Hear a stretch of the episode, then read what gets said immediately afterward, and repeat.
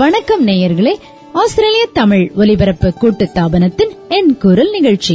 இந்த நிகழ்ச்சியில் வார வாரம் நம்ம சின்ன குழந்தைகளோட அழகிய தமிழ் பேசும் குரலை கேட்டு ரசித்துக் கொண்டே வருகிறோம். இந்த வாரம் விறுவிறுப்பான பட்டிமன்றம் நடைபெற இருக்கிறது. ஹோம்புஷ் தமிழ் பாடசாலை, வென்ட்வர்த் தமிழ் பாடசாலை, செவன் ஹில்ஸ் பாலர்மலர் ஆகிய பள்ளிகளிலிருந்து மாணவ மாணவியர்கள் நமக்காக விறுவிறுப்பான பட்டிமன்றம் வழங்கியிருக்கிறார்கள்.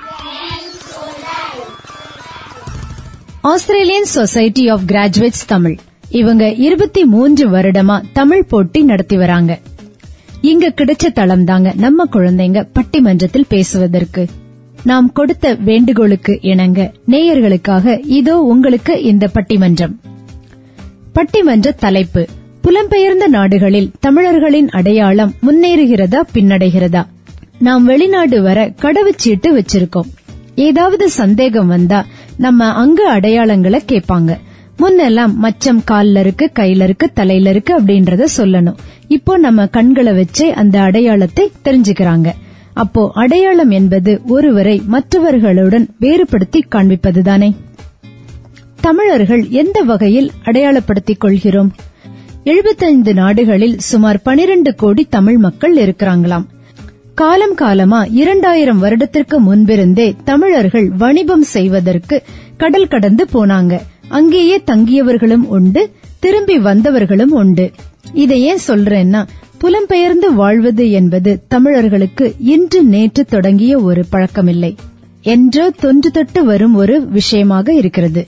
நமக்கென்று விழாக்கள், வழிபாடுகள், கலை, கலாச்சாரம், பாரம்பரிய விளையாட்டுகள், இசை, மருத்துவம் இப்படி நிறைய இருக்கு.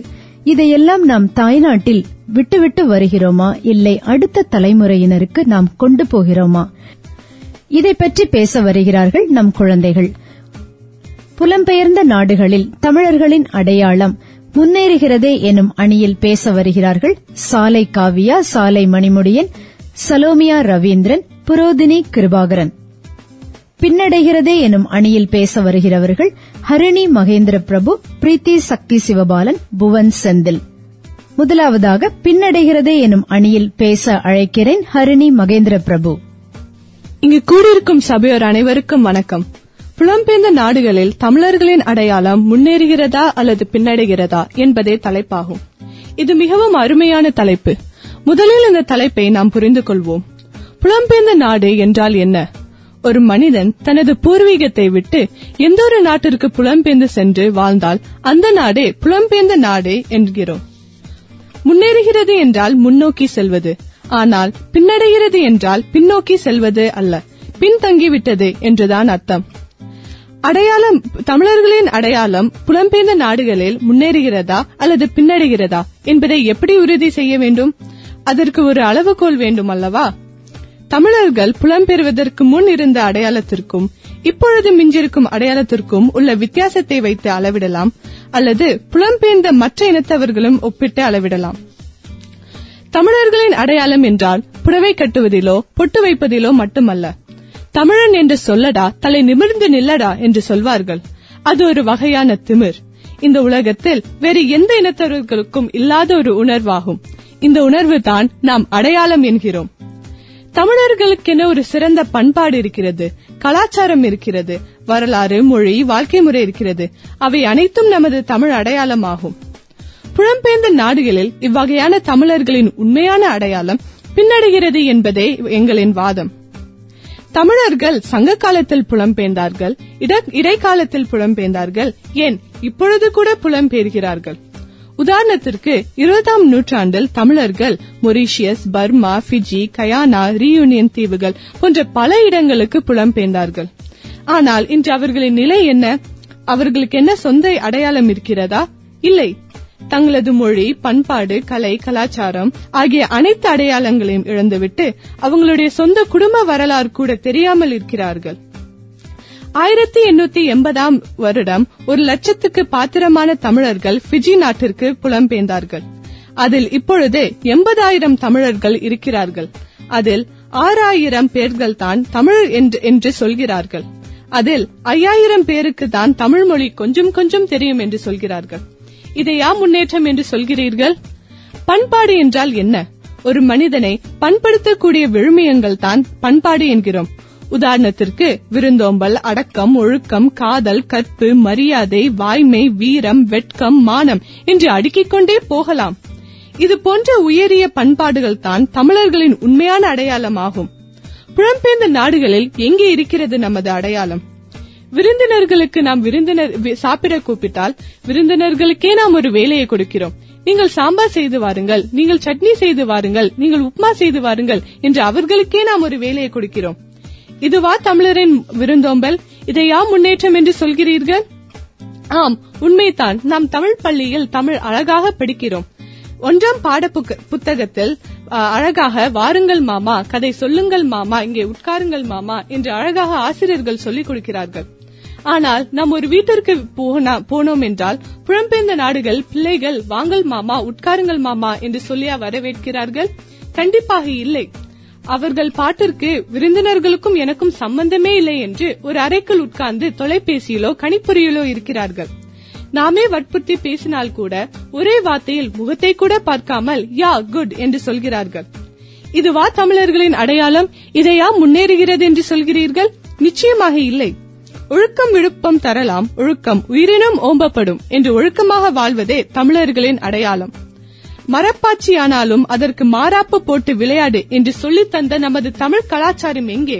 இல்லை, இங்கே பிள்ளைகள் புலம்பெயர்ந்த நாடுகளில் எப்படி வேணாலும் உடை அணிந்து கொள்கிறார்கள்.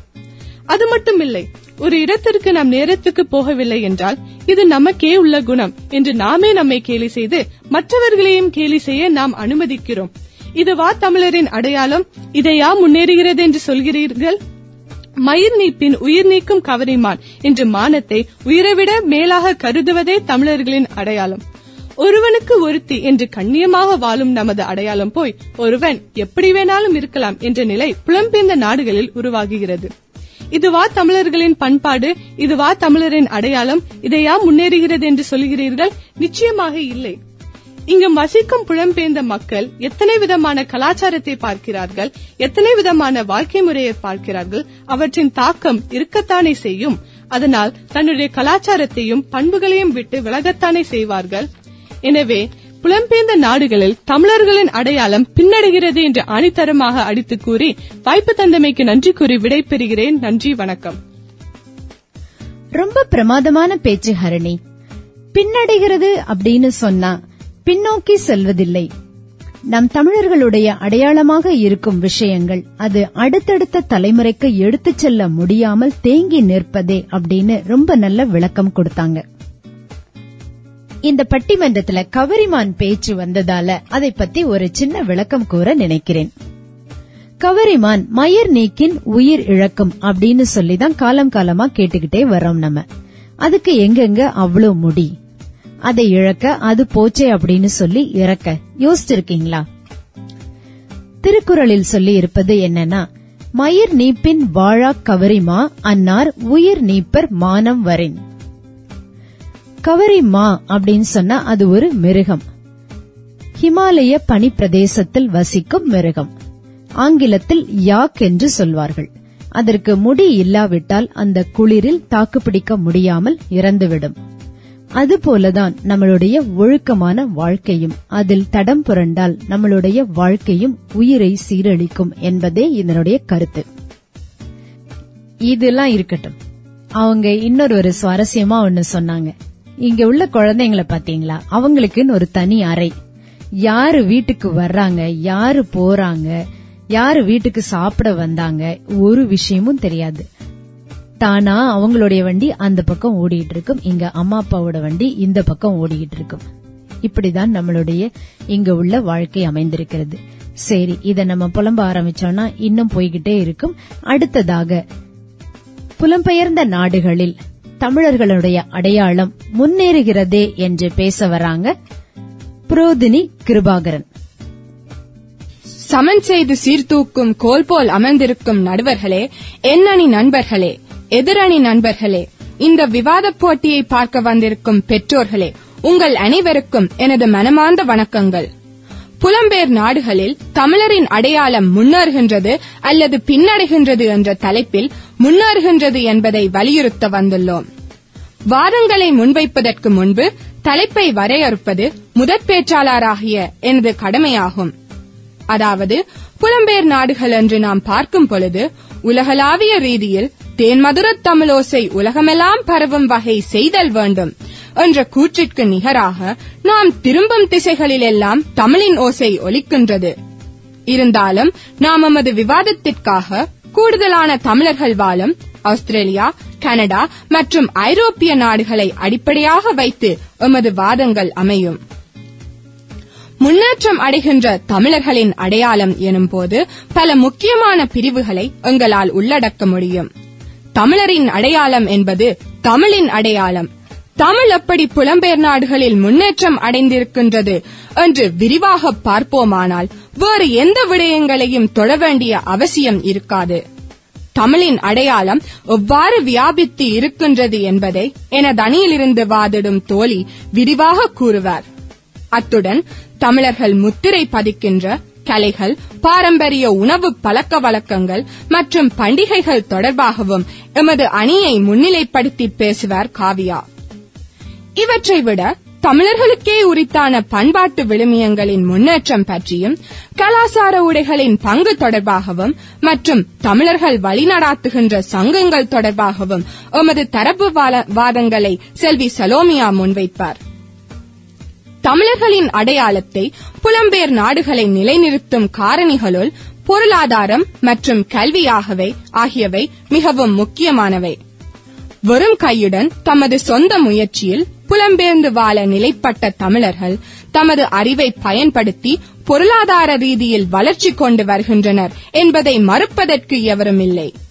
தமது சொந்த உழைப்பை சிறிது சிறிதாக சேமித்து பங்கு சந்தையில் முதலீடு செய்து படிப்படியாக பொருளாதார வளர்ச்சி கண்ட பல தமிழர்கள் நம்மிடையே காண்கின்றோம். கட்டட நிர்மாணத் துறையில் கால் பதித்த தமிழர்கள் பல கட்டடத் தொகுதிகளை நிர்மாணித்து தமது பெயரில் பொருளாதார முன்னேற்றத்தை வெளிக்காட்டும் தமிழர்கள் தமிழர்களின் முன்னேற்றத்தை புலம்பெயர் நாடுகளில் நிலைநிறுத்துகின்றனர் இல்லையா? மேலும் பிரான்சில் இருக்கின்ற லட்சம் என்ற இடத்திலும் கனடாவில் டொரண்டோ என்ற இடத்திலும் காணப்படுகின்ற தமிழ் கடைகளின் எண்ணிக்கையை நாம் யாரும் நினைத்துக்கூட பார்க்க முடியாது. அங்கு தமிழர்களுக்கு தேவையான அனைத்து அத்தியாவசியமான பொருட்களையும் காணலாம். இது ஒரு முன்னேற்றம் என உறுதியாக கூறலாம். மேலும் ஆஸ்திரேலியாவில் காண்கின்ற தமிழ் சார்ந்த ஊடகத் துறைகளான மின்னூடகம் மற்றும் அச்சு ஊடகங்கள் யாவும் தமிழரின் அடையாளத்தை வளர்க்கின்றன என்று கூறலாம் அல்லவா? இன்னொரு முக்கியமான விடயம் தமிழர்களின் விலைமதிக்க முடியாத சொத்தான கல்வி. சொந்த நாட்டில், அதாவது இலங்கையிலேயோ அல்லது இந்தியாவிலேயோ அல்லது மலேசியாவிலேயோ தமது ஆரம்ப கல்வியை கற்றுவிட்டு தமது பட்டப்படிப்புகளை புலம்பெயர் நாடுகளில் தொடர்ந்து தம்மை துறைசார் வல்லுநர்களாக வழிகாட்டி நிற்கின்றார்கள் எங்கள் தமிழர்கள். இது தமிழர்களின் அடையாளத்தை முன்னேற்றும் ஒரு நடவடிக்கை என ஏன் கொள்ளக்கூடாது? உதாரணமாக ஆஸ்திரேலியாவில் வெளிவருகின்ற மஞ்சள் வெளியட்டையை கொண்ட வெள்ளப்பக்கங்கள் என அழைக்கப்படும், அதாவது ஒயிட் பேஜஸ், அதை எடுத்து பார்த்தால் தமிழர்களால் நடாத்தப்படுகின்ற வியாபார நிலையங்களின் விளம்பரங்களையும் விவரங்களையும் அங்கே காண முடியும். இப்படி இருப்பது தமிழரின் அடையாளத்தின் ஒரு முன்னேற்றம் தானே. எதிரணி முன்வைக்கும் கருத்துக்களை மறுதளிக்க மீண்டும் வருவேன். எங்களை பொறுத்தவரை முன்னேற்றம் என்பது ஒரு வீதமாக இருந்தாலும் 100% இருந்தாலும் முன்னேற்றம் தான். ஆகையால் புலம்பெயர் நாடுகளில் தமிழர்களின் அடையாளம் முன்னேறுகின்றது என்பதை வலியுறுத்தி தமிழர் என்று சொல்லடா, புலம்பெயர் தேசத்தில் தலை நிமிர்ந்து நில்லடா என கூறி விடைபெறுகின்றேன். நன்றி, வணக்கம்.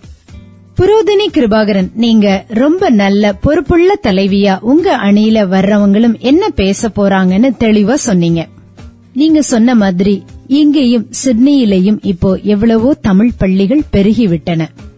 சிங்கப்பூர் நாட்டை எடுத்துக்கொண்டால் அங்கே தமிழை நாட்டு மொழியாகவும் தேசிய மொழியாகவும் சிங்கப்பூர் சீன அதிபர் லீ குவான் யூ என்பவர் இதை வழிபடுத்தி இருக்கிறார். இன்னைக்கு நம்ம போனா கூட ரொம்ப நல்ல தமிழ் பேசிக்கொண்டே சிங்கப்பூர் நாட்டில் கால்பதித்து மிக சுகமாக சென்றுவிட்டு வரலாம், அப்படித்தானே? அப்போ தமிழை அங்கீகரிக்கும் பொழுது, ஒரு மொழியை அங்கீகரிக்கும் பொழுது அவர்களுடைய வாழ்க்கை முறையையும் அவர்களுடைய நெறிகளையும் நாம் கண்டிப்பாக அங்கீகரிக்கிறோம் என்றுதானே அர்த்தம். சரி, இப்போ நம்ம தமிழர்களுடைய அடையாளம் பின்னடைகிறதே என்று பேச வருகிறார் பிரீத்தி சக்தி சிவபாலன். இங்கு கூடியுள்ள அனைவருக்கும் வணக்கம். முதல் எதிரணியினர் கூறியிருந்தார்கள் புலம்பெயர்ந்ததால் தமிழர்கள் பொருளாதார ரீதியாக முன்னேறுகிறார்கள் என்று. எதிரணியினர் ஒரு விடயத்தை புரிந்து கொள்ளவில்லை. புலம்பெயர்ந்த நாட்டில் தமிழர்கள் முன்னேறியுள்ளார்களா அல்லது பின்னடைகிறார்களா என்பது தலைப்பு அல்ல. புலம்பெயர்ந்த நாடுகளில் தமிழர்களின் அடையாளம் முன்னேறுகிறதா அல்லது பின்னடைகிறதா என்பதுதான் தலைப்பு.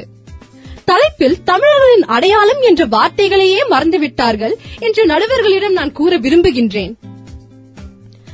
அது மட்டுமல்ல, புலம்பெயர்ந்த நாடுகள் பெரும்பாலும் பன்னாட்டு கலாச்சார நாடுகளாகும்.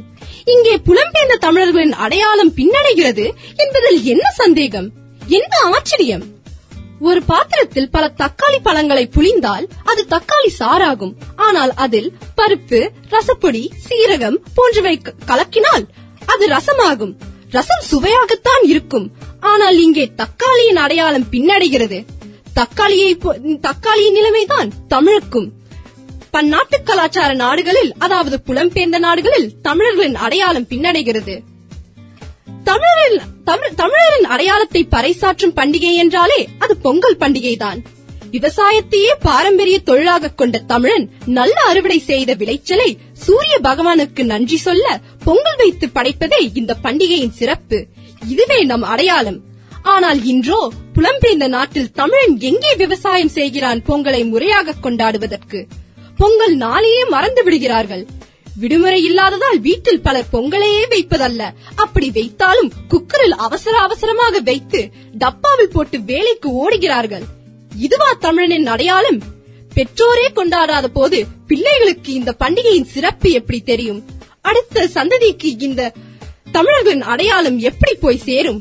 எனவே தமிழனின் அடையாளம் பின்னடைகிறது. மற்றொரு அடையாளம் கலைகள்.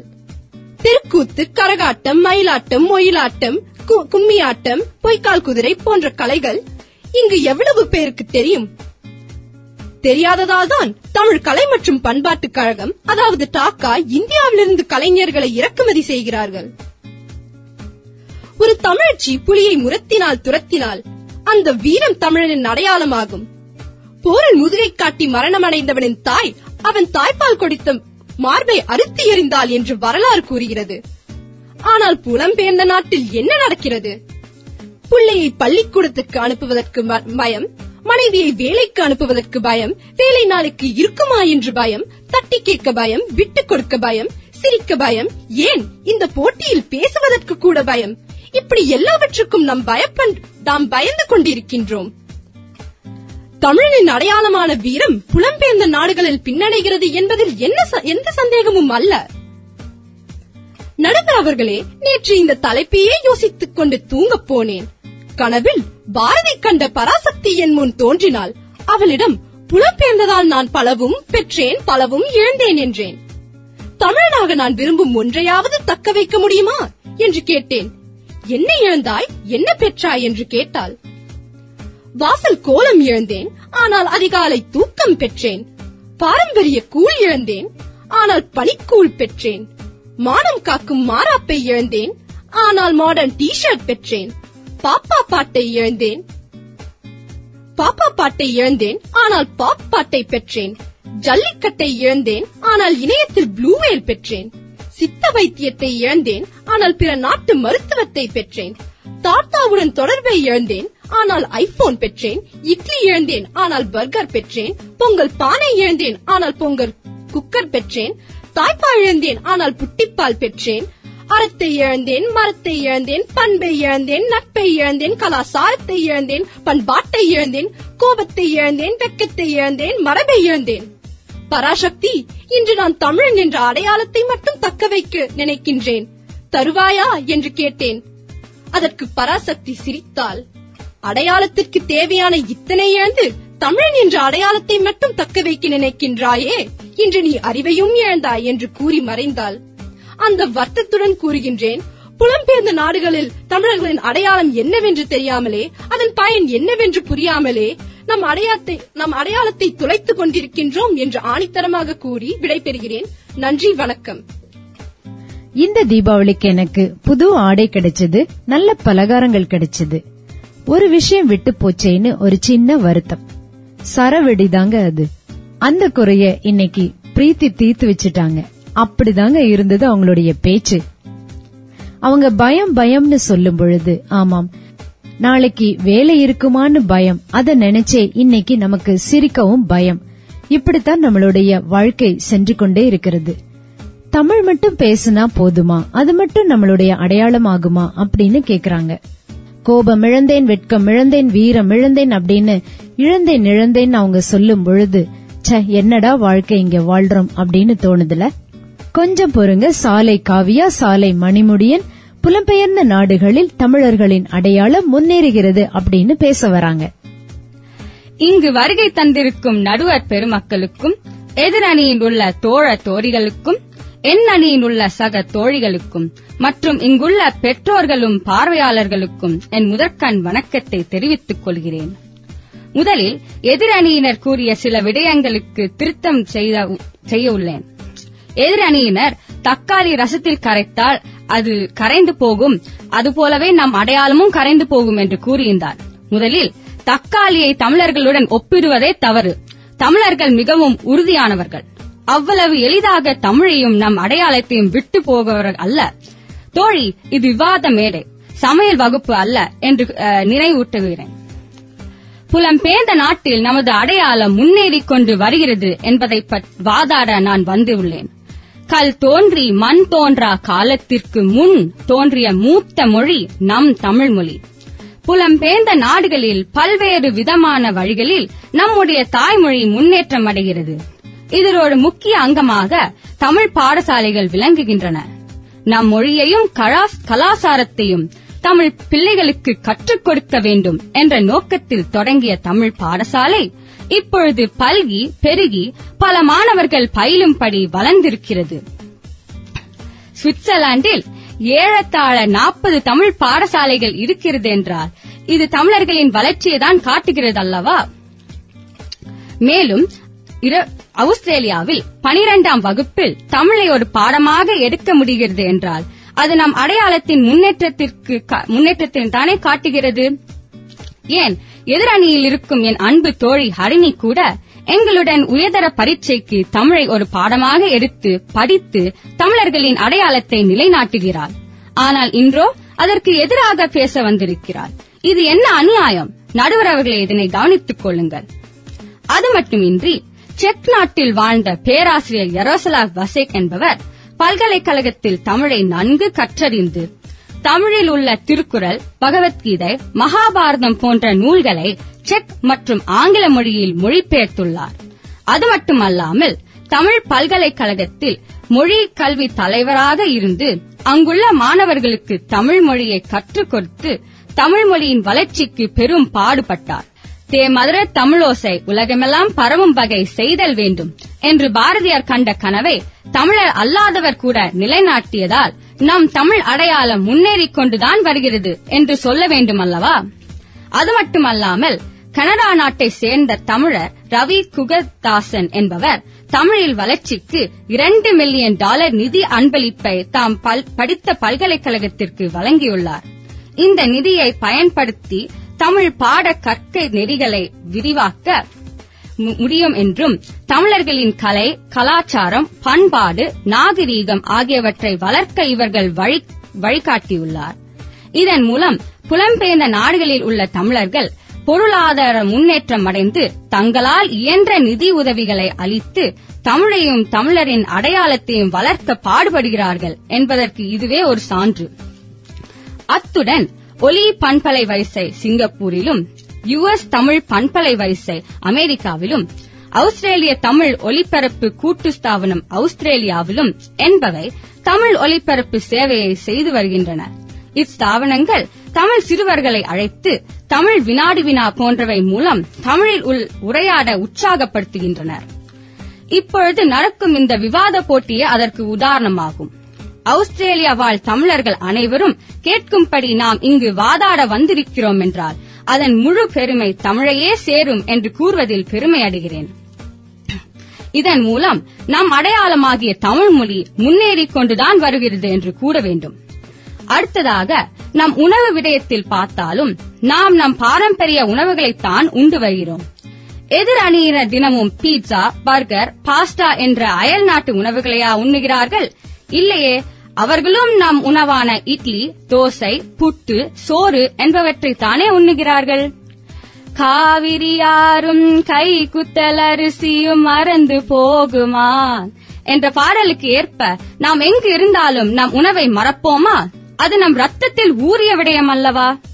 அடுத்ததாக புலம்பெயர்ந்த தமிழர்களாகிய நாம் நம் சிறுவர்களுக்கு தமிழ் கலைகளான பரதம், சங்கீதம், மிருதங்கம், வீணை, புல்லாங்குழல் போன்றவற்றை கற்றுக் கொடுக்கிறோம். இதன் மூலம் நம் அடையாளம் நிலைநிறுத்தப்படுகிறது. மேலும் இங்குள்ள தமிழ் சங்கங்கள் தாயகத்திலும் மற்ற நாடுகளில் இருந்து பல தமிழ் கலைஞர்களை வரவழைத்து அவர்களின் திறனை வெளிப்படுத்தும் வாய்ப்பை அமைக்கின்றார்கள். இதன் மூலம் இங்குள்ள இளைஞர்கள் தமிழரின் அடையாளமாகிய கலைகள் மேல் ஆர்வம் ஏற்பட்டு அதை கற்றுக்கொள்ள விரும்புகிறார்கள். இது நமது வளர்ச்சியை தான் காட்டுகிறது. அது மட்டுமில்லாமல் புலம்பெயர்ந்த நாடுகளில் நாம் விழாக்களான பொங்கல், சித்திரை திருவிழா என்பவற்றை கொண்டாடி வருகிறோம். இதன் மூலம் என்னை போல் புலம்பெயர்ந்த நாடுகளில் பிறந்து வளர்ந்த பிள்ளைகளுக்கு தமிழ் பண்டிகைகள் எவ்வாறு கொண்டாட வேண்டும், அதில் எவ்விதமான வழிமுறைகளை பின்பற்ற வேண்டும் என்பதை பற்றி அறிந்து அதை கடைபிடித்து வர இது ஒரு வாய்ப்பாக அமைகிறது. இதன் மூலம் நம் அடையாளம் முன்னேற்றம் அடைந்து கொண்டுதான் வருகிறது என்று உறுதியாக சொல்ல முடியும். எனவே புலம்பெயர்ந்த நாட்டில் தமிழர்களின் அடையாளம் முன்னேறிக் கொண்டுதான் வருகிறது. தமிழன் என்று சொல்லடா, புலம்பெயர்ந்த தேசத்தில் தலை நிமிர்ந்து நில்லடா. நன்றி, வணக்கம். நல்லா சொன்னீங்க காவியா. புலம்பெயர்ந்த நாடுகளில் குழந்தைகள் தமிழ் படிக்க நிறைய தமிழ் பள்ளிகள் திறந்து வைக்கப்படுகின்றன. ஜியு போப் என்ற ஆங்கிலேயர் தன்னுடைய கல்லறையில் கூட தமிழ் மாணவன் என்று எழுதி வைக்கச் சொன்னார். இத்தாலியிலிருந்து வந்த பெஸ்கி தன் பெயரையே வீரமா முனிவர் என்று மாற்றிக்கொண்டார். இதெல்லாம் கேட்கும் பொழுது அப்படி என்னதான் தமிழில் இருக்கிறது என்று நினைக்க தோன்றுகிறது. சாதி, சமயம், எந்தவித ஏற்றத்தாழ்வுகளும் கடந்து மனிதம் என்ற ஒழுக்க நெறி நம்முள் இருக்கிறது. காவியா சொன்ன மாதிரி இசைக்கருவிகள் தமிழர்களின் மிக பெரும் ஒரு அடையாளம். இப்பொழுது இங்கே பறை இசையை கொண்டுவர தொடங்கிவிட்டார்கள். எல்லோரும் இப்பொழுது கற்றுக்கொள்ளும் விதமாக அதனுடைய வசதிகளும் ஏற்பாடுகளும் நடந்து கொண்டிருக்கின்றன. இது ஒரு முன்னேற்றமான ஒரு பாதை. சரி, இப்போ காவியாவினுடைய பேச்சை கேட்டுக்கொண்டே இருக்கும் பொழுது அப்படியே முன்னேற்ற பக்கம் சாஞ்சிடலான்னு தோணுதில்ல? இருங்க, கொஞ்சம் காத்திருப்போம். அடுத்து புவன் செந்தில் வைக்கும் வாதத்தை கேட்போம். பின்னடைகிறது என்ற அணிக்கு பேச வருகிறார். இங்கு கூடியிருக்கும் சபையர் அனைவருக்கும் என் தாழ்மையான வணக்கங்கள். புலம்பெயர்ந்த நாடுகளில் தமிழர்களின் அடையாளம் முன்னேறுகிறது அல்லது பின்னடைகிறது என்பதே இன்றைய தலைப்பு.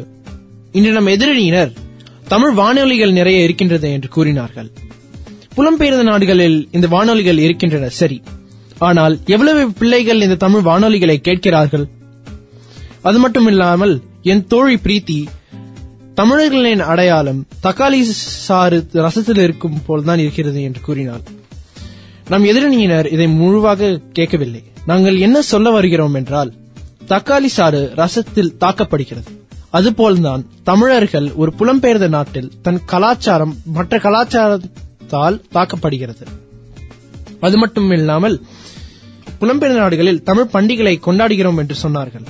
ஆமாம், கொண்டாடுகிறோம். ஆனால் நாம் சரியான முறையாக சரியான சடங்குகளை நாம் பின்பற்றுகிறோமா? இல்லையே. இப்பொழுது நான் என் வாதத்திற்கு செல்கிறேன். புலம்பெயர்வதற்கு எத்தனையோ காரணங்கள் இருக்கின்றன, சரி. ஆனால் அவர்களின் நோக்கம் என்ன? தன்னிடம் இல்லாத ஏதோ ஒன்றை பெறுவதற்காக தானே புலம்பெயர்கிறார்கள். புலம்பெயர்ந்த தமிழர்கள் எதை கொண்டு வந்தார்கள்? பொன்னா பொருளா? தன்னிடம் தமிழன் என்னும் இருக்கும் சுய அடையாளத்தை மட்டும்தான். ஒன்றை இழந்தால்தான் மற்றொன்றை பெற முடியும் என்பது ஒரு உலக நியதி. தன்னிடம் இருக்கும் சுய அடையாளங்களை இழந்துதான் மற்றவற்றை பெறுகிறோம். உதாரணத்திற்கு, என் வீட்டில் ஒரு கருப்பு பெட்டி இருக்கிறது. அடிக்கடி என் தந்தை அதை காமித்து நான் வரும்பொழுது இதை மட்டும்தான் கொண்டு வந்தேன் என்று சொல்வார். ஆனால் இப்போ ஒரு நல்ல வேலை, வீடு, குடும்பம் என்ற அனைத்து வசதிகளும் இருக்கிறது. ஆனால் எதை இழந்தார்? தன் சொந்த வீட்டை விட்டு, ஊரை விட்டு, நாட்டை விட்டு பிரிந்தார். பெற்ற தாய் தந்தையரை விட்டு பிரிந்தார், சகோதர சகோதரிகளை விட்டு பிரிந்தார், சுற்றம் நட்பு போன்ற தனது உறவுகளையும் சுய அடையாளத்தையும் இழந்தார். ஆனால் ஆஸ்திரேலியாவிலே எண்ணத்தை பெற்றார். அவர் பெற்றதிலே உருப்படியானது நான் மட்டும்தான். அதனால் என் சொந்த அனுபவத்திலிருந்து தான் சொல்கிறேன். புலம்பெயர்ந்த நாடுகளில் தமிழர்களின் அடையாளம் கண்டிப்பாக பின்தங்கிதான் இருக்கிறது. தமிழர்களுக்கு மிக முக்கியமானது தன் தாய்மொழியான தமிழ் மொழிதான். அறம் சொல்லி மரம் சொல்லி உரம் தந்த மொழி, அகம் சொல்லி புறம் சொல்லி தரம் காத்த மொழி. தமிழ் வெறும் மொழி அல்ல, தமிழ் வெறும் ஒலி அல்ல, தமிழ் நமது நாகரிகம். அதுவே தமிழனின் அடையாளம்.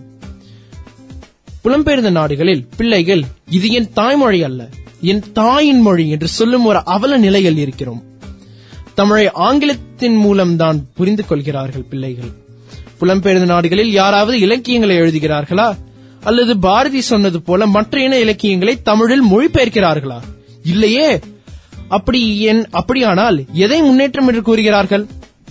நம் எதிரணியினர் பல நாடுகளில் ஜெர்மன், பிரெஞ்சு, சைனீஸ் போன்ற மொழிகளை பிரதான பள்ளியில் பல இனத்தவர்கள் படிக்கிறார்கள். ஆனால் நம் தமிழ் எங்கே? வெறும் தமிழ் பள்ளியில் மட்டும்தான் படிக்கலாம்.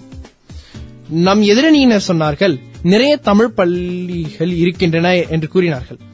ஆனால் அப்பா அம்மா தொல்லையால் தான் பல பிள்ளைகள் சில தமிழ் பள்ளியிற்கு செல்கிறார்கள். அதுவும் புரிந்து படிப்பதில்லை. புரிந்து படித்தால் தானே அம்மொழியின் வலிமையையும் அடையாளத்தையும் பெற முடியும். பள்ளியிற்கு சென்றாலும் ஆங்கிலத்தின் மூலம்தான் பேசுகிறார்கள். ஆங்கிலத்தையே அவர்கள் பயன்பாட்டு மொழியாக பயன்படுத்துகிறார்கள். இப்படி இருக்கும்போது இது முன்னேற்றம் என்று கூறுகிறார்கள். சில பிள்ளைகள் ஆடுகிறார்கள், பாடுகிறார்கள், படிக்கிறார்கள் என்று கூறுகிறார்கள். சரி, ஆனால் இவர்கள் ஒரு மிகவும் சிறிய பகுதிதான். நாம் உலகத்தில் புலம்பெயர்ந்த நாடுகளில் எத்தனையோ பிள்ளைகள் இதையெல்லாம் செய்யாமல் தான் இருக்கிறார்கள். தன் தமிழர்கள் என்று தெரியாமையே இருக்கிறார்கள். தமிழர்கள் 2000 ஆண்டுகளுக்கு முன்பே முப்பால் கண்டவர்கள், 3000 ஆண்டுகளுக்கு முன்பே இலக்கணம் வகுத்தவர்கள், 4000 ஆண்டுகளுக்கு முன்பே நாகரிகம் தெரிந்தவர்கள். நம் இலக்கியத்தையே அக இலக்கியம், புற இலக்கியம் என்று பிரித்து அரசன் எப்படி இருக்க வேண்டும், புருஷன் எப்படி இருக்க வேண்டும், வாழ்க்கையை எப்படி வாழ வேண்டும் என்று கூறியிருக்கிறார்கள். இதுதான் நம் தமிழர்களின் அடையாளம். ஆனால் இன்று தமிழர்கள் இந்த வாழ்க்கை முறைகளை பின்பற்றுகிறார்களா? இல்லை, மேற்கத்திய கலாச்சாரத்தை தான் பின்பற்றுகிறார்கள். அதுவும் கெட்டதை மட்டும் பின்பற்றி கெட்டு சீரழிகிறார்கள் தமிழர்கள். இதுவா நம் முன்னேற்றம்? ஆஸ்திரேலியாவில் சென்ற வருடம் நடந்த மக்கள் தொகை கணக்கெடுப்பில் 73,200 தமிழர்கள் இருக்கிறார்கள் என்று கண்டுபிடித்தார்கள். இதில் 50,000 மேலான தமிழர்கள் சென்ற 5 வருடங்களில் தான் புலம்பெயர்ந்திருக்கிறார்கள் என்றும் கண்டுபிடித்தார்கள். நம் சமீபத்தில் புலம்பெயர்ந்த முதல் தலைமுறை தமிழர்கள் அதிகமாக இருப்பதால் முன்னேற்றம் போல்தான் தெரியும். ஆனால் உலகளவில் பாருங்கள், 2ஆம் 3ஆம் தலைமுறைகள் தன் தமிழ் அடையாளத்தை இழக்கிறார்கள். தமிழன் என்றாலே என்ன என்று தெரியாமல் இருக்கும்போது எப்படி புலம்பெயர்ந்த நாடுகளில் தலை நிமிர்ந்து இருக்க முடியும்? தமிழர்களுக்கு தனி வரலாறு என்றும் ஒரு இருக்கிறது. சோழ மன்னர்களின் காலத்திலேயே ஆசியா காண்டத்தை பெரும்பாலும் தமிழர்கள் தான் ஆண்டார்கள் என்று வரலாறு இருக்கின்றது. ஆனால் இன்று புலம்பெயர்ந்த நாடுகளில் தமிழர்களின் நிலை என்ன? அவர்களின் அரசியல் அந்தஸ்தையும் சமூக அந்தஸ்தையும் நம்முடன் புலம்பெயர்ந்து வந்த ஐரோப்பியர்களுடனும் சீனவர்களுடனும் ஒப்பிட்டு பார்க்கும் பொழுது தமிழர்கள் மிகவும் பின்தங்கிதான் இருக்கிறார்கள். எனவே தமிழர் தன் வரலாறு, மொழி, வாழ்க்கை முறை போன்ற அனைத்து அடையாளங்களும் இழக்கிறோம். எனவே புலம்பெயர்ந்த நாடுகளில் தமிழர்களின் அடையாளம் பின்னடைகிறது என்று ஆணித்தரமாக அடித்து கூறி விடைபெறுகிறேன். நன்றி, வணக்கம். புவன் செந்தில் பேச்சு பேச பேச சூடு பிடிக்குது. அவ்வளவு நல்ல பேச்சாக இருந்தது. அவர் சொல்லும் ஒரு விஷயத்தை நாம் உற்று கவனித்தோமானால் மாற்றம் ஒன்றே மாறாதது என்பது தெளிவாக விளங்குகிறது. இன்னும் கேட்போம். நம்ம அடுத்ததாக சலோமியா ரவீந்திரன் முன்னேறுகிறதே என்ற அணியில் பேச வருகிறார். நடுவர் அவர்களுக்கும் இங்கு கூடியிருக்கும் பெற்றோர்களுக்கும் எனது சக நண்பர்களுக்கும் எனது பணிவார்ந்த வணக்கங்கள். தமிழர்கள் அடையாளம் புலம்பெயர் நாடுகளில் பின் தங்குகின்றது என்று கூறுவதை விட முன்னேறுகிறது என்றே கூறலாம். தமிழர் பண்பாட்டில் தமிழரை அடையாளம் காண உதவுகின்ற முக்கிய அம்சம் நாம் அணியும் உடை.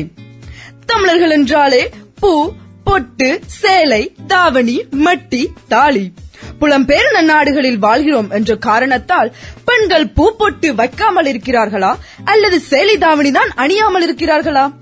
திருமணத்தின் போது மேற்கத்தைய ஆடை அணிந்து திருமணம் செய்வதில்லை. நமது பாரம்பரிய உடையான சேலை வேஷ்டிதானே அணிகிறோம். சரி, நாம் தமிழர், தமிழ் பண்பாட்டை பின்பற்ற அணிகிறோம் என்றே கூறலாம். ஆனால் ஏன் வெளிநாட்டவர்களும் எமது உடைகளை அணிகிறார்கள்? கூடுதலான புலம்பெயர் மக்கள் வெளிநாட்டவர்களை திருமணம் செய்யும் சூழ்நிலை இப்பொழுது ஏற்பட்டுள்ளது. வெளிநாட்டவரை திருமணம் செய்தாலும் அது இன்னும் நமது தமிழர் முறையில்தான் நடைபெறுகின்றது. தமிழர் அடையாளம் முன்னேறுகிறது என்றதால் தான் புலம்பெயர் நாடுகளில் தமிழ் பாடசாலைகள் அமைக்கப்பட்டுள்ளன. தமிழர் அடையாளம் முன்னேறுகிறது என்றதால் தான் இங்கிருக்கும் ஒவ்வொருவரும் தமிழ் மொழியை பேசக்கூடியதாக உள்ளது. தமிழர் அடையாளம் பின் தங்குகின்றது என்றால் ஏன் ஜோடி மெக்கை எமது அடையாளமான சேலை பொட்டு என்று அணுகிறார்? ஏன் ஜெர்மனியில் உள்ள பெண் காவல்துறை அதிகாரிகள் நடந்த கோவில் திருவிழாவில் பூ வைத்துள்ளார்கள்? தமிழர் அடையாளம் பின் தங்குகின்றது என்றா அல்லது தமிழர் அடையாளம் வளர்ந்து வருகின்றது, இன்னும் வளர வேண்டும் என்றா? என் எதிர் அணியினர் கூறினார், விருந்தோம்பல் மாறிவிட்டது, இப்போதெல்லாம் நாங்களேதான் உணவு கொண்டு வர வேண்டும் என்று. அது சரிதான், ஆனால் அது சிறுவர்களுக்கிடையே மட்டுமே. பெரியவர்கள் எதிரியானாலும் சிரித்த முகத்துடன் மனதிலிருந்தே வரவேற்பார்கள். இதைத்தான் திருவள்ளுவர் அகநமர்ந்து செய்யால் உரையும் முகநமர்ந்து நல் விருந்து ஓம்புவான் இல்லென்று கூறியுள்ளார். எங்கள் வீட்டில் எப்பொழுதும் அதிகமாக சமைப்பார்கள். ஏனென்றால் வீட்டுக்கு திடீரென விருந்தாளிகள் வந்தால் அவர்களுக்கு விருந்தளிக்க. எங்கள் வீட்டில் மட்டுமல்ல, பல புலம்பெயர் நாடுகளில் இவ்வாறுதான் பல தமிழ் குடும்பங்கள் உள்ளன. வந்தவரை வீட்டினுள் அழைத்து எப்படி பயணம், என்ன சாப்பிடுகிறீர்கள் என்று அவர்களை அமரவிட்டு நாங்கள் நின்று கொண்டே கேட்பது தமிழர் பண்பாடாகும். இந்த பண்பாடு இன்னும் புலம்பெயர் தமிழர்களால் கடைபிடிக்கப்படுகின்றது. பெரியவரை மதித்தல் எமது பண்பாட்டில் போற்றத்தக்கது.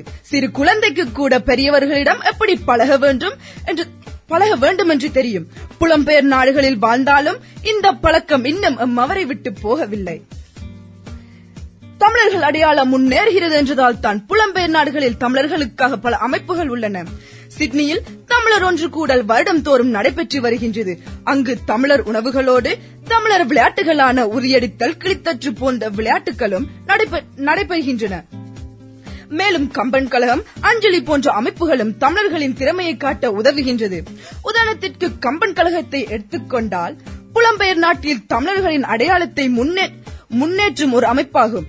இந்த அமைப்பு வருடம்தோறும் 3 நாட்கள் தமிழர்களுக்காக நிகழ்ச்சிகளை நடாத்தி வருகிறது. மாணவர்களுக்காக வெல்லும் சொல் போன்ற நிகழ்ச்சிகளை நடாத்தி அவர்களின் பேச்சாற்றலையும் தமிழ் ஆற்றலையும் வளர்த்து வருகின்றது. பெரியவர்களுக்காக பட்டிமன்றம், கவியரங்கம் போன்ற நிகழ்ச்சிகளும் நடைபெறுகின்றன. அது மட்டுமின்றி கம்பன் கழகம் தமிழ் பாடசாலைகளுடன் இணைந்து எம்ஐ போன்ற இளைஞர்களுக்கு தமிழ் இலக்கியத்தையும் தமிழர் பண்பாட்டையும் கலாச்சாரத்தையும் கற்றுக்கொள்ள ஒரு வாய்ப்பை அமைத்துக் கொடுத்துள்ளது. இவை மட்டுமா, லண்டனில் தமிழர்களுக்காகவே பேருந்து ஒன்று தமிழர் சின்னத்தோடு அறிமுகப்படுத்தப்பட்டுள்ளது. கனடா, ஜெர்மனி போன்ற நாடுகளில் தமிழர்களுக்கான விளையாட்டு கழகங்கள் அமைக்கப்பட்டுள்ளன. இவ்வாறு அமைப்புகள் தமிழர்களின் திறமைகளை புலம்பெயர் நாடுகளில் வழிகாட்ட உதவுகின்றது. ஆலப்போரான் தமிழன் உலகம் எல்லாமே என்ற வரிகள் ஒவ்வொரு விஜய் ரசிகர்களுக்கும் தெரியும். பாடலில் இவ்வரி இடம்பெற்றாலும் அது ஒரு விதத்தில் உண்மைதான். உலகம் முழுவதும் எம்மவர் எமது புகழை பரப்பி வருகின்றனர்.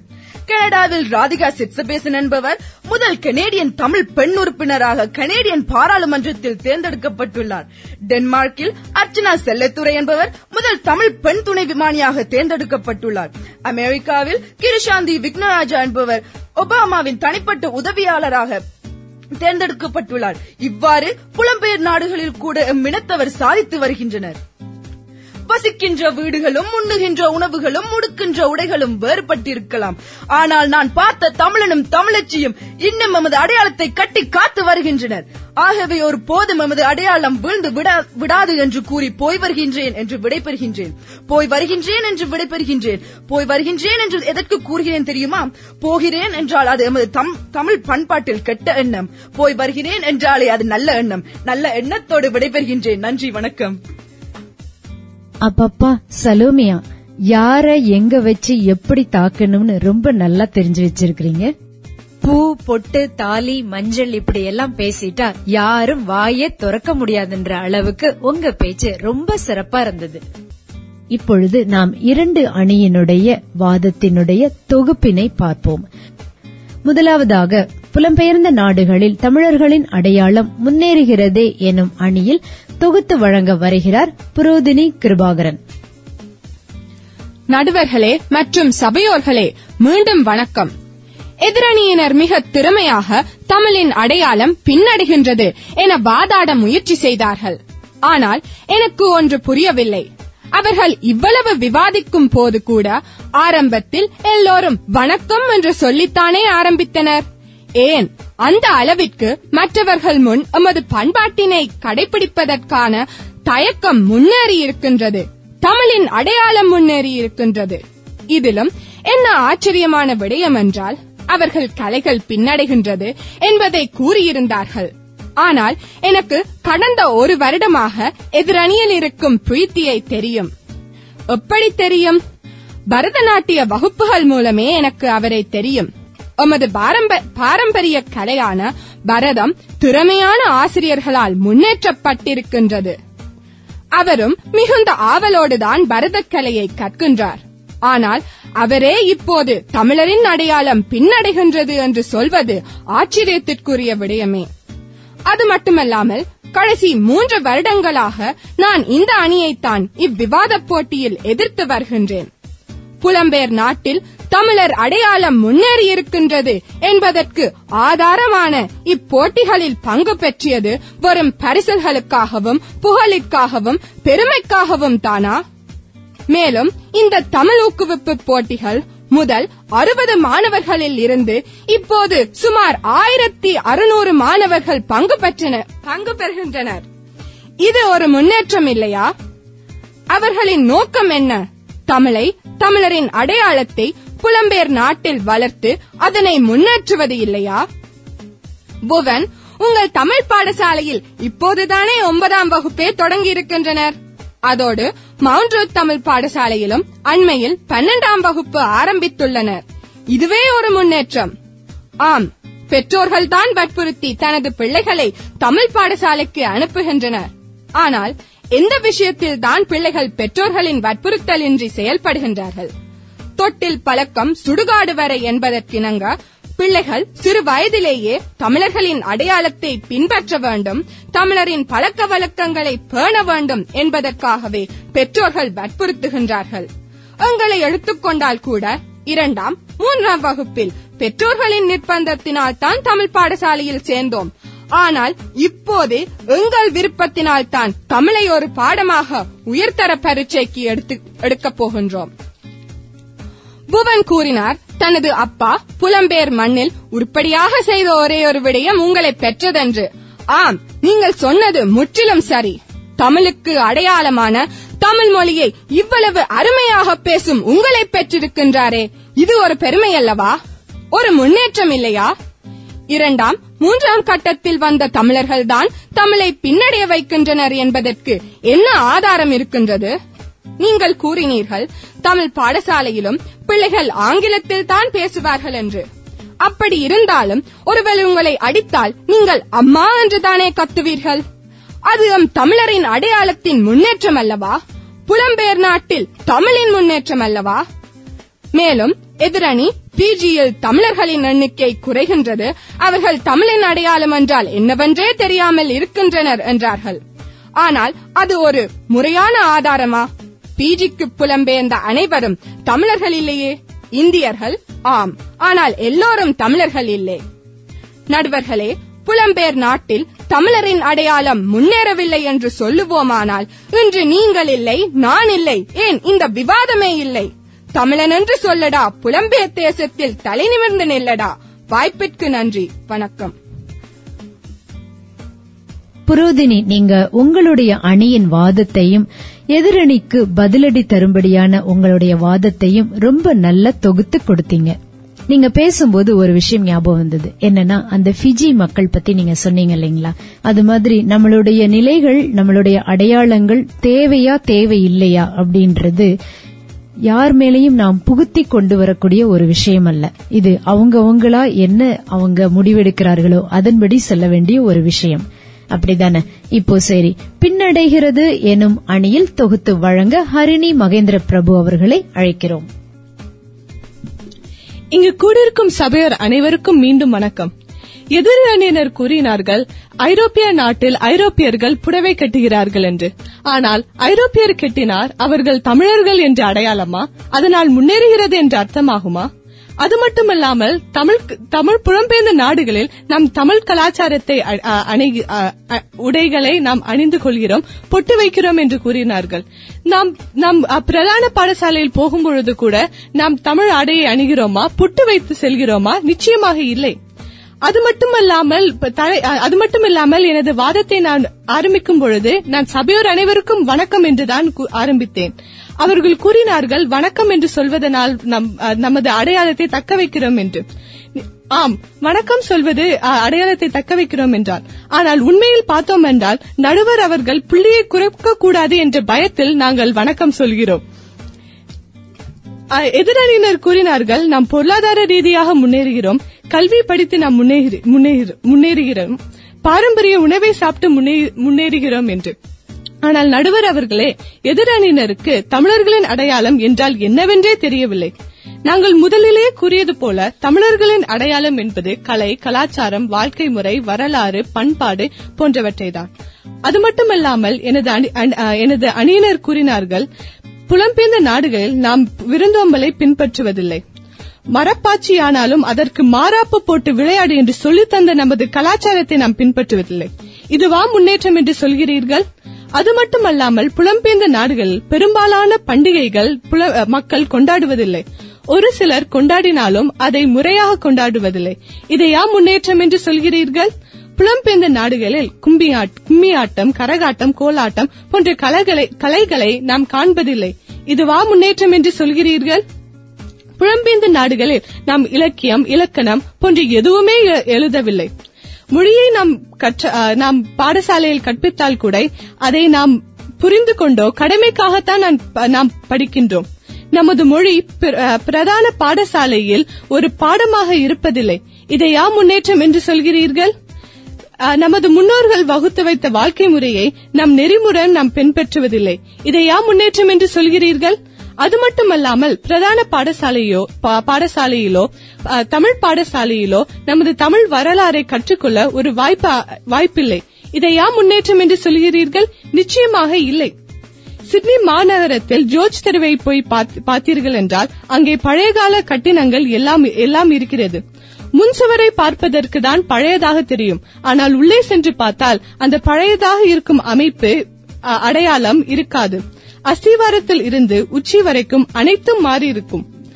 அதே போலதான் புலம்பெயர்ந்த தமிழர்களும் புறந்தோற்றத்தில் ஒரு சில முன்னேற்றம் அடைந்தது போல் தெரிந்தாலும் சற்று உள்ளே சென்று ஆழமாக பார்த்தீர்கள் என்றால் புரியும். மொழி அளவில், உணர்வு அளவில், உள்ளம் அளவில், பண்பாடு அளவில், கலாச்சார அளவில், வாழ்க்கை முறை அளவில் இன்று எல்லா சுய அடையாளங்களிலும் மற்ற மொழி, இனம், நாட்டு கலாச்சாரம், பண்புகளை கலந்த ஒரு கலப்படம் தான் வைத்திருக்கிறோம். நம் தமிழ் பாடசாலையிலோ, ஆலயத்திலோ, அறநிறுவனத்திலோ போன்ற பல வகையான நம் தமிழ் மொழியையும் கலாச்சாரத்தையும் பண்பாட்டையும் கலைகளையும் வாழ்க்கை முறையையும் நாம் ஊட்டினால் கூட அதில் பாலில் கலந்த தண்ணீர் போல கலப்படம் இருக்கிறது. மற்ற இனத்தவர்களின் கலாச்சார கலப்பு இருக்கிறது. எனவே புலம்பெயர்ந்த நாடுகளில் தமிழர்களின் அடையாளம் பின்னடைகிறது என்று ஆணித்தரமாக அடித்து கூறி விடைபெறுகிறேன். நன்றி, வணக்கம்.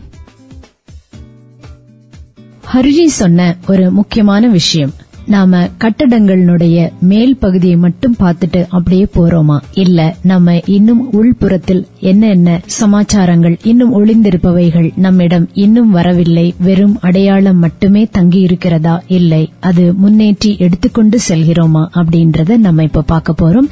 இனி நாம இந்த நிகழ்ச்சியினுடைய முடிவை நோக்கி சென்று கொண்டே இருக்கிறோம். இன்னைக்கு இவங்க எடுத்துக்கொண்டு பேசிய அடையாளங்கள்ல விருந்தோம்பல், பண்டிகைகள், உறவுகள், கொள்கைகள், கலைகள் இப்படி ஒவ்வொரு அடையாளமும் தமிழனுக்கு உண்டு. ஏதாவது பிரச்சனைன்னு சொன்னா நாம இன்னைக்கு யாருக்காச்சும் உதவுற அளவுக்கு புலம்பெயர்ந்த நாட்டுல இருக்கிறோமா? விருந்தோம்பல் பத்தி சொன்னாங்க, வந்தவங்கள சில பேருக்கு வாங்கன்னு கேட்க தெரியல. அவங்க வீட்டுக்கு போகணும்னா கூட நாம ஒரு முன்பதிவு வாங்கிட்டு தான் போக வேண்டியிருக்கு.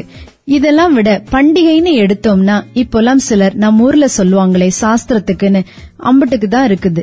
புலம்பெயர்ந்த நாடுகள்ல இதுதான் நிலைமைன்னு ஒரு தரப்பு வாதம். தமிழ் பள்ளிகள் எல்லாம் அதிகமாயிடுச்சு. கோவிலுக்கு திருமண விழாவிற்கு எல்லாம் போனோம்னா நம்மளோட வண்ண வண்ண ஜிகுஜிகு உடைகள் போட்டுட்டு தான் போய்கிட்டு இருக்கிறோம். நாம போடுறது மட்டும் இல்லைங்க, இந்த ஊர் அரசியல்வாதிகளையும் அப்படி உடுக்க வச்சது முன்னேற்றம் தானே. ரொம்ப முக்கியமா பார்த்தா தமிழ் புத்தகங்கள் இப்போ ஸ்ட்ராத்ஃபீல்ட் லைப்ரரி, வென்ட்வர்த் லைப்ரரின்னு எல்லா இடத்திலும் பெருகிக் கொண்டே இருக்கு. கோவில் இல்லாத ஊர்களில் குடியிருக்கலாம், ஆனால் நூலகம் இல்லாத ஊரில் குடியிருக்காதே என்பார்கள் பெரியவர்கள். நான் இந்த நாட்டுக்கு வந்தபோது 8 வருஷத்துக்கு முன்ன இருக்கும் தமிழ் அறிவகம் ஒரு வீட்டில் ஒரு அறையில் மட்டுமே இருந்துச்சு. இப்போ விரிவாக்கப்பட்டிருக்கு. அப்போ தமிழ் வாசிப்பாளர்கள் கூடியிருக்காங்கன்னு தானே அர்த்தம்.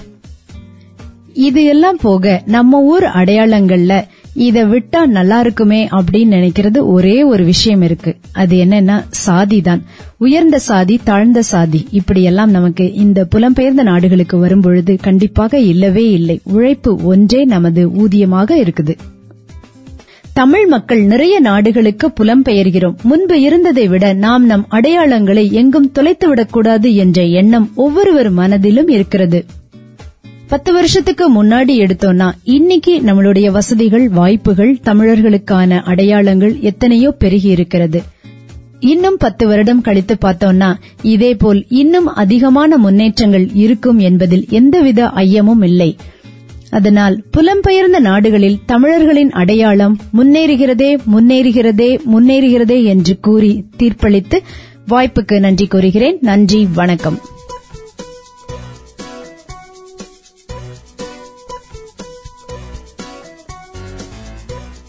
வணக்கம் நேயர்களே. இந்த குழந்தைங்க பேசுனது கேட்டீங்களா? ரொம்ப அருமையா இருந்தது. இந்த குழந்தைங்க பேசுறது விவாதம் தமிழ் மிகவும் அருமையாக இருந்தது. அவங்க கிட்ட ஒரு சின்ன நேர்முக காணல் நம்ம கேட்டு பார்க்கலாம். குழந்தைங்க, உங்க பேரு சொல்லுங்க. எனது பேர் ஹரிணி மகேந்திர பிரபு. என்னோட பேர் பிரீத்தி சக்தி சிவபாலன். என்னோட பேர் புவன் செந்தில். என்னோட பேர் சாலை காவ்யா சாலை மணிமுடியன். என்னோட பேர் சலோமியா ரவீந்திரன். என்னோட பேர் பிரார்த்தனை கிருபாகரன். நீங்க இந்த பட்டிமன்றத்துக்காக எவ்வளவு தூரம் நீங்க தயார் பண்ணீங்க? யாரு உங்களுக்கு இது தயார் பண்றதுக்கு உதவி பண்ணாங்க? நாங்க எல்லாரும் பாடசாலை முடிஞ்சதுக்கு அப்புறம் எங்க அருகில் உள்ள நூலகத்துக்கு சென்று இந்த விவாதத்துக்காக என்ன விதமான புலிகளை பத்தி பேசலாம் அப்படின்ற கொஞ்சம் நாங்க சேர்ந்து கலந்துரையாடணும். அதன் மூலம் நாங்க வந்து ஒவ்வொரு அப்புறம் பிரிச்சோம். இந்த மாதிரி புலிகளை நீங்க பேசுங்க, அப்புறம் இந்த புலிகளை நான் பேசுறேன் அப்படின்னு கொஞ்சம் பிரிச்சோம். அப்புறம் இறுதியாக அவங்க என்ன விதமான மறுத்தல்கள்லாம் திருப்பி கூறுவாங்க பற்றி நாங்களாம் கலந்துரையாடி அதற்கு எதிராக நாம என்ன சொல்லலாம் அப்படின்றத கலந்துரையாடி பேசணும். கேக்குறதுக்கே ரொம்ப நல்லா இருக்கு. நீங்களாவே இத நீங்க கலந்துரையாடி இத நீங்க தயார் பண்ணிருக்கீங்க அப்படின்னு நினைக்கிறேன். உங்களுடைய அனுபவம் என்ன? இந்த எதிரணி அனுபவம் கேட்டு பார்க்கலாம். இப்போ எங்களோட தந்தைகள் எங்களுக்கு மிகவும் நிறைய உதவி செய்தாங்க. நம்ம கலாச்சாரம்னா என்ன, இப்ப தமிழர்களின் அடையாளம் என்ன, அதுக்கப்புறம் நாங்க என்ன நினைக்கிறோம், அதுக்கப்புறம் நாங்கள் பின்னடைகிறது என்று என்பதை மட்டும் பேசாமல் முன்னேறுகிறது என்பதை பற்றியும் பேசி நாங்கள் 2 வாதத்துக்கும் நாங்கள் கருத்துக்களை எடுத்தோம். நீங்க சொல்லும் போது புவன் நன்றாக தெரிகிறது. நல்லா நீங்க தயார் பண்ணி இருக்கிறீங்க. உங்களுக்கு பிடிச்ச சுவாரஸ்யமான ஒரு அனுபவம் இதை தயாரிக்கும் பொழுதோ இல்லை தமிழில் உள்ளதோ ஏதாவது உங்களால சொல்ல முடியுமா? எனக்கு ஒன்று இருக்கிறது. என்னவென்றால், நாங்க வந்து பயிற்சி எடுக்கும் பொழுது வந்து எங்க 3 குடும்பத்தினரும் ஒன்றாக இருப்போம். அப்பொழுது வந்து சில நேரம் வந்து நாங்கள் வந்து பேசிக்கொண்டு சிரிச்சுக்கொண்டு இருப்போம். அது மட்டும் இல்லாமல் வந்து எல்லா வீட்டிலும் வந்து ஒரு சிறு சிறு சிற்றுணர்வை கொண்டு வந்து அதை நாங்கள் மகிழ்ந்து அந்த இருக்கும் தருணம் வந்து மிகவும் ஒரு அழகான ஒரு அனுபவமாகும். அதுவே எனக்கு மிகவும் ஒரு பிடித்த அனுபவம். நீங்க சொன்ன அந்த தமிழர்களோட விருந்தோம்பல் கண்டிப்பா இங்கிருந்து தொடங்குது இல்லைங்களா? நாங்க தமிழ் பாடசாலைக்கு போகும்போது எங்களுக்கு அந்த தமிழ் சூழல் எங்களுக்கு உருவாகிறது. அதுவும் முக்கியமாக நான் இலங்கையில இருந்து புலம்பெயர்ந்து வந்ததால இலங்கையில நான் எப்படி இருந்தனோ அந்த சூழல் நான் தமிழ் பாடசாலைகளுக்கு போகும்போதும் இருக்கிறது. அதோட இப்ப எங்களோட தாய்மொழி சேர்ந்த கலாச்சாரம், பண்பாடு, அது எல்லாத்தையும் ஊட்டி வளர்க்கிறது வந்து எங்களோட தமிழ் பாடசாலை. அத நான் இன்னும் 1 மாசத்துல பிரிய போறேன் என்று நினைச்சாலே கவலையா தான் இருக்கிறது. தமிழ் பாடசாலை வந்து எங்களுக்கு ஒரு எங்களோட வாழ்க்கையில புலம்பெயர்ந்த நாட்டுல ஒரு முக்கிய பங்கை வகித்திருக்கின்றது. இன்னும் நீங்க ஒரு சின்ன விஷயம், எப்படி நீங்க தமிழை கொண்டு போகலாம், இல்லைன்னா இன்னும் ஏன் தமிழை கற்க வேண்டும் அப்படின்னு நினைக்கிறீங்க? நாங்க இந்த விவாதத்துல கூறிய மாதிரி தமிழ் எங்கள் அடையாளமாக இருக்கிறது. அதுவும் அதுக்கு மேல பார்த்தோம்னா இந்த விவாத போட்டியின் மூலம் தமிழ்னால்தான் நாங்க எல்லாருமே ஒன்றிணைந்தோம். எனக்கு வந்து புவன் பிரீத்தி வந்து அவ்வளவா வந்து பெரிதா வந்து எனக்கு தெரியாது. ஆனா இந்த விவாதத்தின் மூலம் அவங்களை வந்து ஒரு நண்பர்களாக சேருவதற்கு ஒரு வாய்ப்பாக எனக்கு அமைந்திருக்கிறது. இதன் மூலம் எனது பாடசாலையில் இருக்கும் புராதி சலோமியா கூட அவங்களோட நெருக்கமாக பழகுவதற்கும் இது வாய்ப்பாக இருக்கிறது.